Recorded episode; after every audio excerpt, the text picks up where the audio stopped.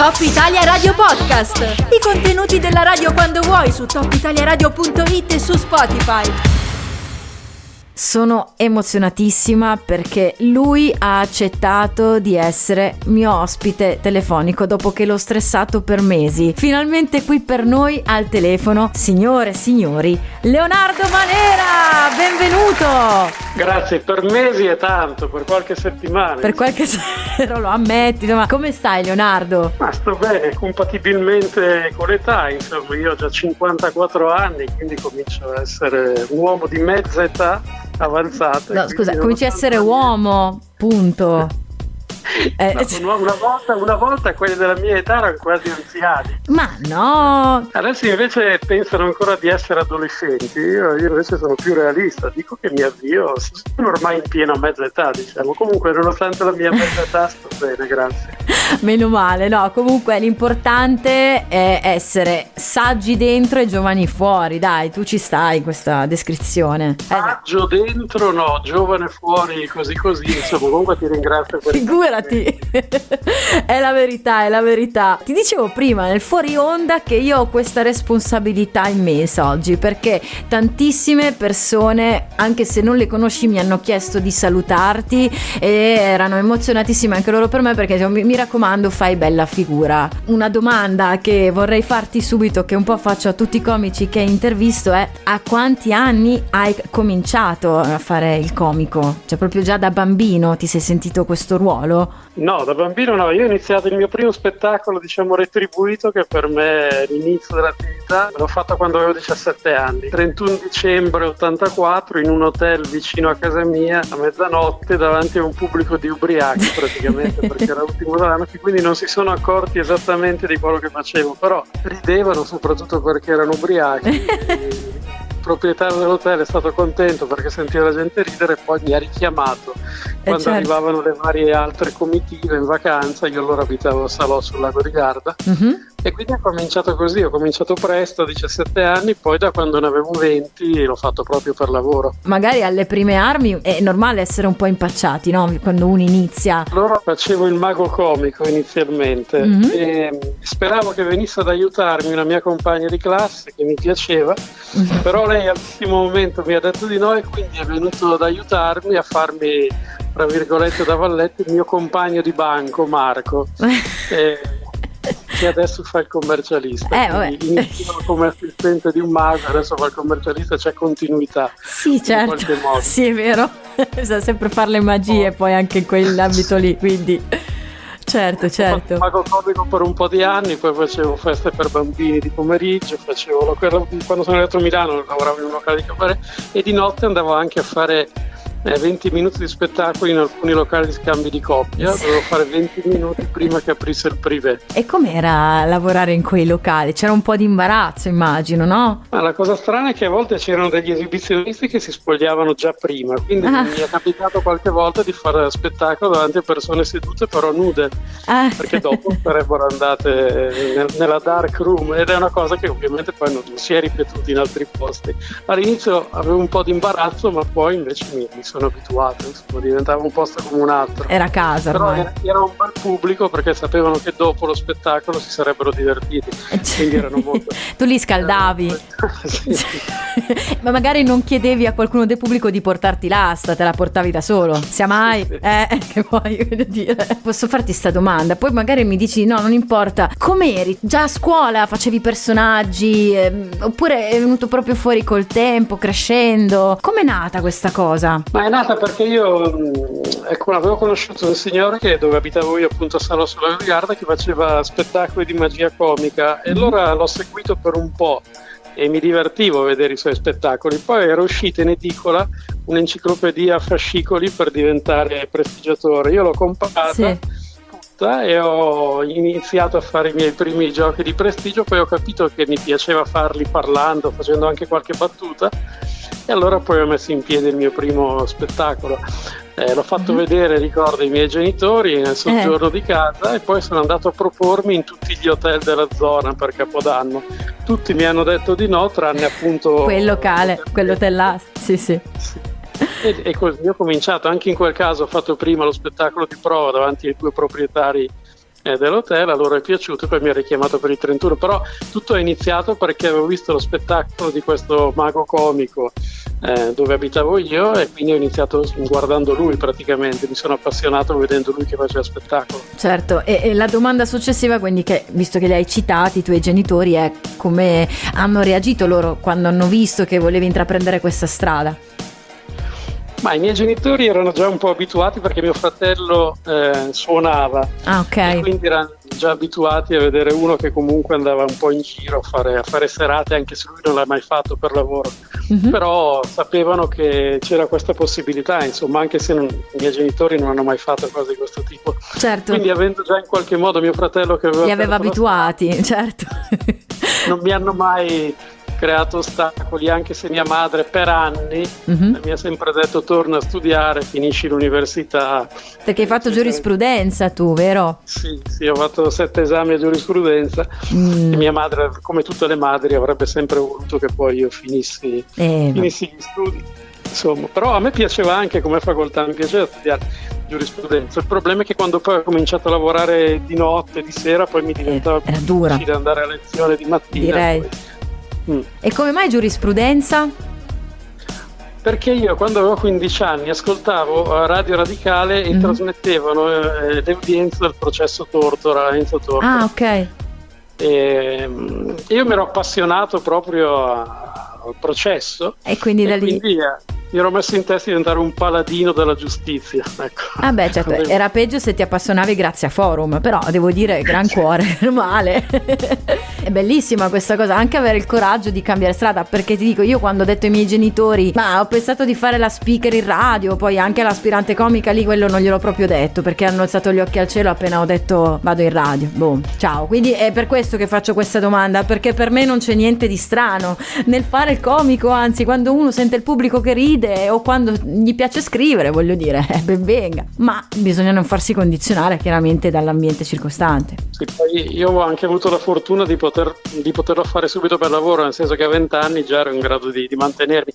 Magari se avessi avuto altre difficoltà i miei genitori sarebbero stati più insistenti, io invece sono andato a vivere da solo mm-hmm. a 19 anni ed ero già in grado praticamente di mantenermi, quindi ho potuto decidere io senza pressioni. Eh, ma, certo, ma hai fatto anche altri lavori? oppure... Fatto questo, ero fortunato perché appunto potevo fare sia le feste per bambini, poi appunto lavoravo in locali vari tipi, ho fatto tante serate in discoteca, ci sono stati anni in cui praticamente lavoravo solo in discoteca insieme ad altri, facevamo mm-hmm. serate a tema e facendo tante cose diverse sono sempre riuscito a vivere di questo anche all'inizio. Comunque bisogna avere una grande apertura mentale e dire ok, lavoro in questo ambiente però faccio tante cose, non imparo a fare solo una. Per me è stato anche un po', ho fatto tante volte il finto cameriere ai matrimoni per esempio. Ah sì?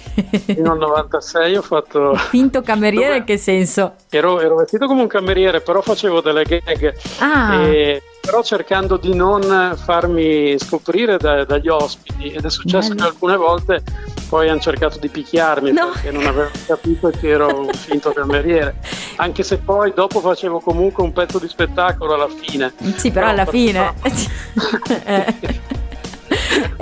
In ecco, alcune eh. occasioni c'erano degli ospiti, anche in questo caso ubriachi, che volevano picchiarmi, mi hanno messo le mani al collo no, e così via. Anche se non facevo niente di pesante. Cosa hai fatto per causare quella reazione? Mani al collo addirittura, se si può dire. Ma niente di particolare, c'era un signore a cui avevo portato dei salatini, no. avevo, lui li aveva presi, li aveva messi nel suo piatto, poi me li sono ripresi e li ho mangiati. No, vabbè, ma voglio dire, uno che lavora deve anche mangiare, non hai fatto niente di male, le hai messo le mani al collo, eh? che caratterino! No, ero ubriaco, ricordo. Da, certo. si è slanciato verso di me, mi ha messo, si è lanciato verso di me, mi ha messo le mani al collo e poi l'hanno portato via. Ma... E il padre della sposa, che non sapeva che io ero un finto cameriere, mm-hmm. è andato dal direttore dell'hotel a chiedere di licenziarmi dicendo che ero un cameriere incompetente. che lì si sarà messo a ridere il proprietario poi chiaramente che belle sorprese. Lo sapevano solo gli sposi praticamente. Ah, meno male che qualcuno lo sapeva oltre al, al proprietario perché sennò veramente.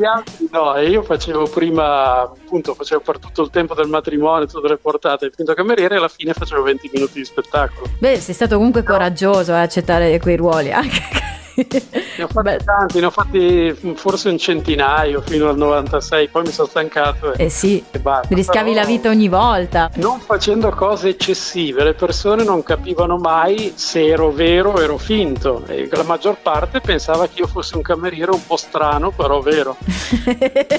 strano ma vero. Volevo chiederti qual era stata l'esperienza più pazzesca e strana anche quando hai cominciato, ma me ne stai già raccontando parecchie, ce n'è un'altra magari che ti è rimasta più impressa? Ma una esperienza bella che ho fatto è quando ho fatto lo spettacolo sull'Orient Express, mm-hmm. eh, da Venezia a Parigi e, ehm, poi non mi è più capitato di fare spettacoli di quel tipo, ma mi è piaciuto molto non tanto per lo spettacolo in sé che era normale, ma mm-hmm. per il contesto, fare spettacoli in un ambiente dove si sentiva veramente la storia con le carrozze di legno, con la, con la carrozza piano bar dove c'era il pianista che suonava questo pianoforte a coda, è stato bello, è una cosa che ricordo ancora a distanza di certo. tantissimi anni. Ritornando un po' alle esperienze diciamo di studio, per quanto riguarda l'ambito comico, come teatro, televisione, hai fatto anche delle scuole o sempre autodidatta? No, no, io quando poi sono arrivato a Milano ho fatto delle scuole, ho fatto inizialmente la scuola di mimo eh, di quelli di Grock, ah, è una okay. scuola storica a Milano. Uh-huh. Poi ho fatto due anni con la scuola del teatro Olmetto, che, Olmetto, che è un altro teatro che adesso forse non c'è nemmeno più, non è più attivo a Milano. Uh-huh e poi ho fatto due seminari, uno con Raul Manso,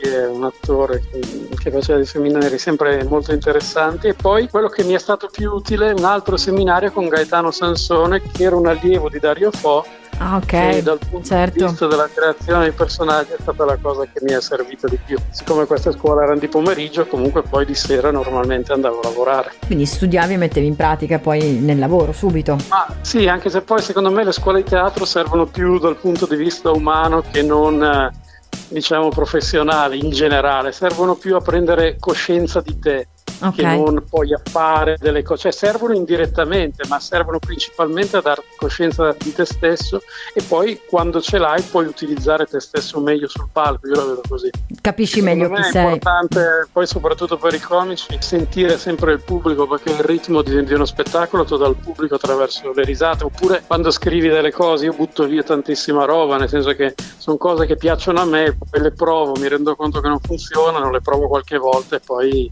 mm-hmm. Eh, se non funzionano bastano. E ti è mai capito?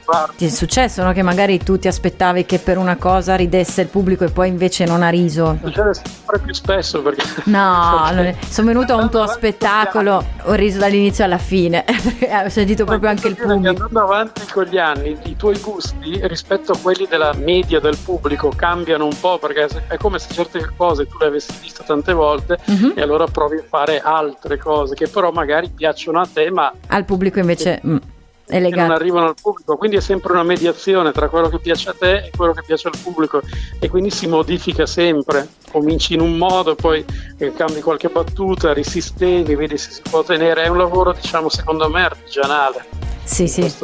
Qual è il personaggio che hai fatto che quello che ti piace di più? Magari ce n'è uno che dici questo non mi stuferò mai di farlo. Tanti non li faccio più, nel senso tanti di quelli mm. che facevo all'inizio.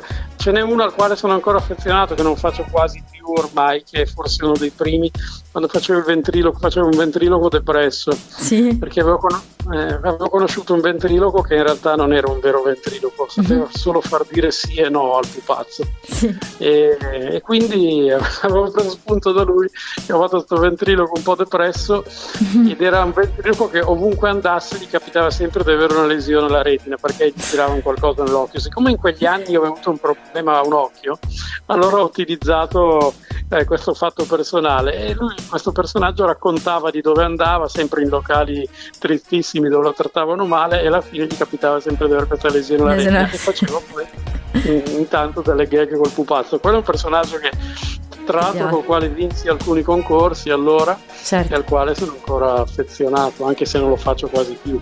Ogni tanto capita, ma è raro. E, non lo fai più perché non senti questo ritorno dal pubblico o perché hai dovuto proprio... No, quello funziona sempre, eh. perché dopo un po' le cose comunque se le fai sempre ti vengono a noia, allora cerchi okay. di cambiare. Certo, certo. Come nascono esattamente i tuoi personaggi? Il tuo punto di vista influisce sul personaggio oppure vedi una situazione come quando hai visto il ventriloquo e hai detto ok io voglio fare quel personaggio con un sacco di problemi in realtà? Ma prima inizialmente, i primi anni secondo me come tutti si fanno delle cose che riguardano te stesso, sono in qualche modo una emanazione di te stesso o di cose che hai visto o di, di te stesso, cose che hai vissuto. Sì. Poi dopo andando avanti ti guardi un po' più intorno e quindi cerchi di avere uno sguardo meno concentrato magari sulla persona e un po' di più sulla società. Insomma, all'inizio è normale, ma penso che lo facciano tutti i comici, uh-huh. no? Mhm. cercano di utilizzare il palco come, diciamo, come terapia cioè facendo delle cose, raccontando in qualche modo di se stessi. Poi dopo, andando avanti, cerchi di raccontare del mondo che è intorno, anche perché un po' ti stufi di te. Peter. Molto di autobiografico perché poi eravamo, quello racconta proprio la storia di quando abitavo appunto in provincia di Brescia ed eravamo, uscivamo sempre in tre, eravamo io e altri due miei amici uh-huh. e, e, gli racconto quello che facevamo noi praticamente, ovviamente in forma comica, però è la mia vita di quando ero adolescente. Poi per esempio il dottore che non vorresti mai incontrare, quando fai lo chef, senti che questo personaggio un po' ti appartiene, nel senso che anche tu sei un po' così? No, lì per esempio lo chef è nato dal modo di parlare. Cioè prima è venuto il modo di parlare, che è un modo un po' così, questo modo, chef e dopo ho pensato chi potrebbe parlare in questo modo. Prima l'avevo provato eh, come un radical chic, ma era troppo banale che un radical chic parlasse così, allora poi ho pensato allo chef, dipende, non c'è una regola, in quel caso è, è nata prima la parlata e dopo eh, il personaggio. Certo. Io di solito comunque se mi viene un'idea prima mm? ehm, eh, mi metto cap- mm, davanti allo specchio e cerco di capire se il personaggio può funzionare dal punto di vista fisico. Poi gli trovo una parlata e poi dopo provo a scriverlo. Tipo sei per strada, cammini, dici, ah, aspetta, mi è venuta in mente questa cosa, adesso vado a casa e lo provo e ti metti davanti allo specchio. Succede qualcosa del genere quando arriva l'ispirazione? Sì, sì, perché prima vedo se al, davanti allo specchio può, può, stare in piedi appunto dal punto di vista fisico come postura, che mm. è la cosa più importante nei personaggi, perché arriva di solito sempre di più il corpo della parola.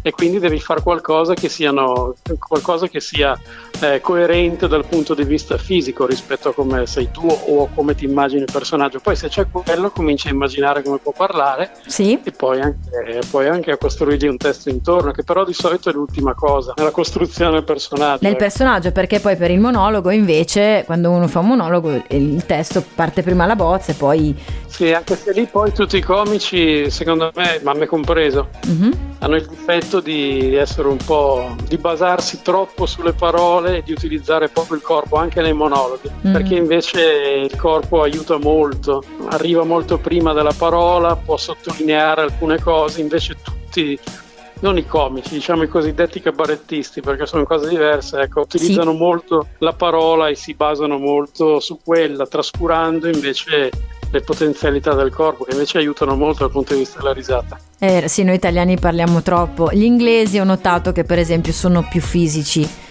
Me ne sono reso conto, per esempio, quando facevo gli spettacoli per i bambini. I mm-hmm. bambini nei primi 20 secondi decidevano già se accettarti oppure no, senza che tu parlassi. E certo. questo dipendeva da come ti presentavi, dai movimenti che facevi. E questa cosa, anche se magari non, non, lo immaginiamo, ma vale anche per gli adulti. Anche per gli adulti è così. Nel momento in cui tu sali sul palco, per come ti poni proprio dal punto di vista della postura, del modo di stare in scena, dell'espressione del viso, in qualche modo anche inconsciamente decidono subito se accettarti o meno. Poi certo. magari può essere una cosa che accade dopo alcuni minuti, però chi riesce a farlo subito è già avvantaggiato. Eh sì, bisogna fare proprio anche come fanno i bambini, nel senso essere molto più spontanei e parlare meno. Ecco, dare importanza al corpo che può aiutare certo. molto. Io sto cercando disperatamente su YouTube, su Google, un personaggio che facevi quando c'era Ciro, il figlio di Target. Non mi ricordo più il nome di questo personaggio. Ma quello non avevo un nome. Non ce l'avevo. Però facevo casino. Io so ancora a memoria quella canzone di quando lui viene lasciato, allora richiede tutto indietro come l'abbonamento a cronaca nera. Era in piscina che però che però in quella versione di Ciro diventò dramma Sirmione.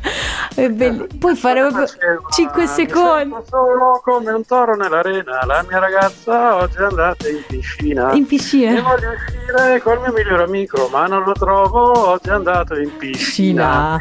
Però, però la Lei dice, caro. era mi sento solo come un toro nell'arena. La mia ragazza oggi è andata a Sirmione. Sembra- Devo uscire con il mio migliore amico, ma non lo trovo. Oggi è andato a Sirmione. Raccontava la storia di questo tradimento in pratica.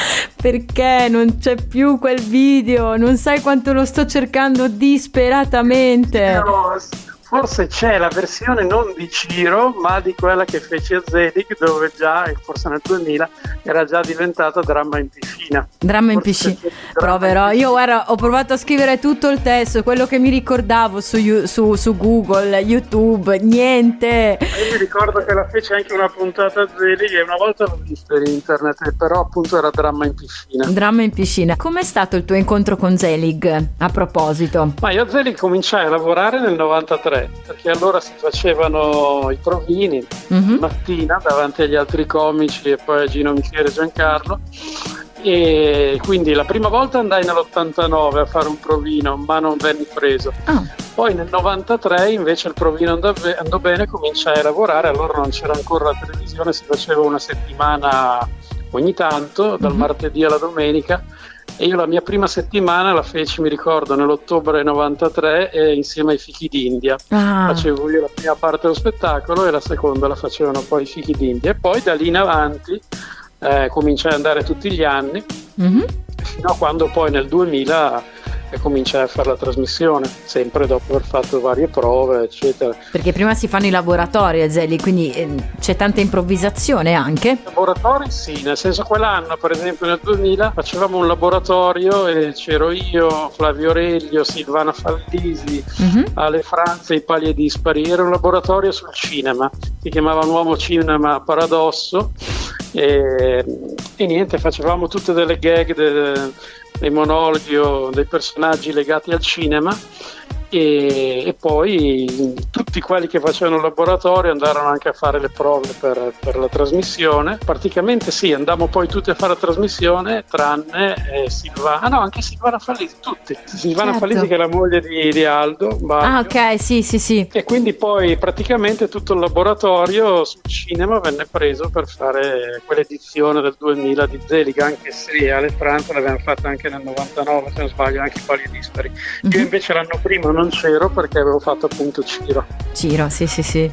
Presente. Perché le prime cose che feci in televisione furono i Seven Show su Italia 7 nel 96, Mhm. poi appunto Paperissima Sprint, Sì. Ciro, quelli che il calcio e poi ho cominciato Con Zelig, Zelig Off eh, e Colorado anche. Colorado ho fatto gli ultimi, no, dal 2013 ho fatto 5 o 6 edizioni. E L'esperienza mh, alla quale quindi sei più legato televisiva, teatrale, piuttosto che anche solo spettacoli in giro come quello che hai fatto quest'estate. Hai fatto anche un tour quest'estate, quindi sei ritornato sul palco. Sì, quest'estate ho fatto abbastanza un buon numero di spettacoli. Sì, sì, sì. Sono stato anche contento perché poi dopo un po' mi mancava anche. E siamo stati Eh, tutti fermi, quindi immagino l'emozione no, per questo periodo intenso in casa. Ma in realtà, guardi, io l'emozione ce l'ho avuta di più l'anno scorso, Mhm. quando ho ripreso dopo il lockdown dell'anno scorso. Sì. Eh, feci il primo spettacolo l'anno scorso, l'11 luglio, ero a Numana, nelle Marche, ricordo, Mhm. e allora ero veramente agitato. Invece quest'anno non, ta- non così tanto. Però mh, eh, sì, sì, quest'estate comunque ho fatto mh, Certo. abbastanza serate. La cosa televisiva comunque alla quale sono più legato sono le prime edizioni di, di Zelig, perché eravamo un gruppo, eravamo in pochi, eravamo forse nemmeno 15, 11 se non sbaglio, le prime puntate, 11-12. E ci conoscevamo tutti da anni, quindi è stato un po' ritrovarsi insieme dopo che per anni avevamo lavorato tutti negli stessi locali. E invece dal punto di vista spettacolo, forse il primo che ho fatto a teatro, perché poi nel 2002 ho cominciato a fare un po' di alcune tourne teatrali, il primo che si chiamava Aspetto e Spero, il primo spettacolo che Mhm. feci in teatro, mi emozionò perché dopo tanti anni di locali eh, era la prima volta Che eri su un- In In, sì, avere la possibilità di esibirmi in teatro che è sempre un'altra cosa, insomma. Ho letto che sei anche autore di alcuni spettacoli teatrali. Ah, io, io, ho scritto i miei, ovviamente, uh-huh. eh, che ne ho fatti sei diversi in teatro e poi ho collaborato con altri due o tre. Complimenti anche per questo, veramente. Obiettivi per il futuro? Hai dei progetti imminenti, televisione, spettacoli, insomma? Adesso sto scrivendo lo spettacolo nuovo che vorrei fare poi l'anno prossimo possibilmente in teatro certo. se troverò la distribuzione insomma perché poi il problema è sempre anche quello eh. trovare che lo distribuisca in modo decente sì. la televisione adesso quest'anno ci saranno delle nuove puntate di Zelig eh, a, a dicembre a ottobre adesso cominceranno le prove mm-hmm. e quindi andrò anch'io alle prove a far vedere alcune cose e poi vediamo se, se piaceranno insomma sicuramente perché la cosa sì. a cui si deve abituare anche chi deve fare questo lavoro è sempre ripartire da zero resettare rimettersi in gioco costantemente sì, vai sempre a fare le prove non sapendo mai se quello che fai vedere piacerà o no. Per me è sempre stato così perché io per esempio a Zeri ho fatto vedere molti più personaggi di quelli che ho fatto poi in ah. trasmissione. La maggior parte sono stati bocciati. Ah sì. Quindi... Ma scusa, e chi è che li boccia? Giancarlo? Gli autori? Sì, Gino, Giancarlo e Michele, loro tre che sono i tre, da. diciamo, capi autore. Cavolo, e che strano sapere questa cosa, che ti sono stati bocciati dei personaggi, mi fa così strano, è assurdo. Io ne ho fatti vedere, ne avrò fatti a Zelig forse 6 o 7, ma ne avrò fatti vedere una trentina almeno. Madonna. e come ci restavi quando te li bocciavano?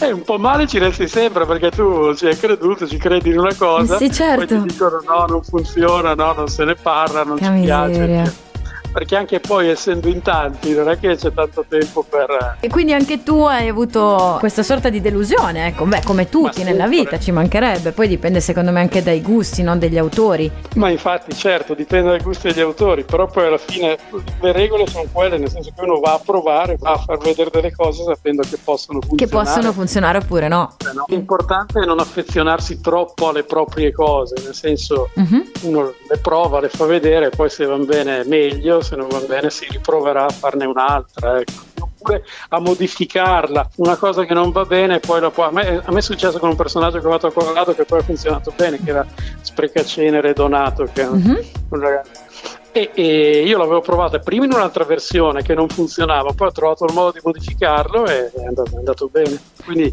non essere troppo affezionati in qualche modo aiuta anche a migliorare. Magari lo provi, capisci mentre lo provi che qualcosa non funziona, intanto hai la risposta da parte del, dell'autore o del pubblico che magari non hanno una reazione che si spera, quindi magari torni a casa e hai l'ispirazione per cambiarlo, no? quindi sempre provare. Sì, di solito è così, di notte, eh, a me succedeva di notte. Sì se una cosa andava bene nelle prove, eh, ti viene... non dormivo oppure non dormivo fino a una certa ora e pensavo come modificarlo, poi il giorno dopo riprovavo. Sì che però non so se succede, nel senso io parlo nel mio piccolo, in quelle piccole cose che ho fatto, che magari a volte io ho già la sensazione che una cosa non funzioni, la provo lo stesso, poi ho una risposta negativa, dico ecco vedi però mi devo fidare di quella sensazione, però tutto fa, no, tutto è sempre importante avere il riscontro del pubblico. Certo, certo. Se ti va, se posso chiederti un un'ultima cortesia, se hai voglia di fare dire un saluto festoso a tutti gli ascoltatori. È la cosa che dicevo nelle prime edizioni sì. di Zeli quando questo personaggio che usciva con le cartoline sì. dove c'erano scritte le battute, così cioè se non piace la battuta piace la cartolina. Sì. E quando uscivo dicevo un saluto festoso a tutti. E Bisio diceva adesso è arrivato un personaggio pieno di energia e invece io uscivo così. Vai. Un saluto festoso a tutti gli ascoltatori. Grazie grazie. grazie, grazie. il tono con cui lo dicevo. Grazie di cuore, davvero. Grazie di cuore, Leonardo Manera, sei stato gentilissimo, disponibilissimo. Ti auguro in bocca al lupo per i tuoi progetti e, e solo cose belle, chiaramente. Grazie a voi per l'ospitalità. Grazie di cuore, Leonardo. Allora, alla prossima.